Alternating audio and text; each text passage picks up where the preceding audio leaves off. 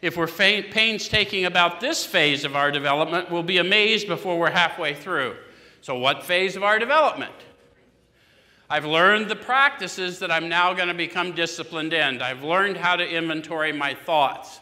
I've learned how to cast aside or own at least my emotion. Yes?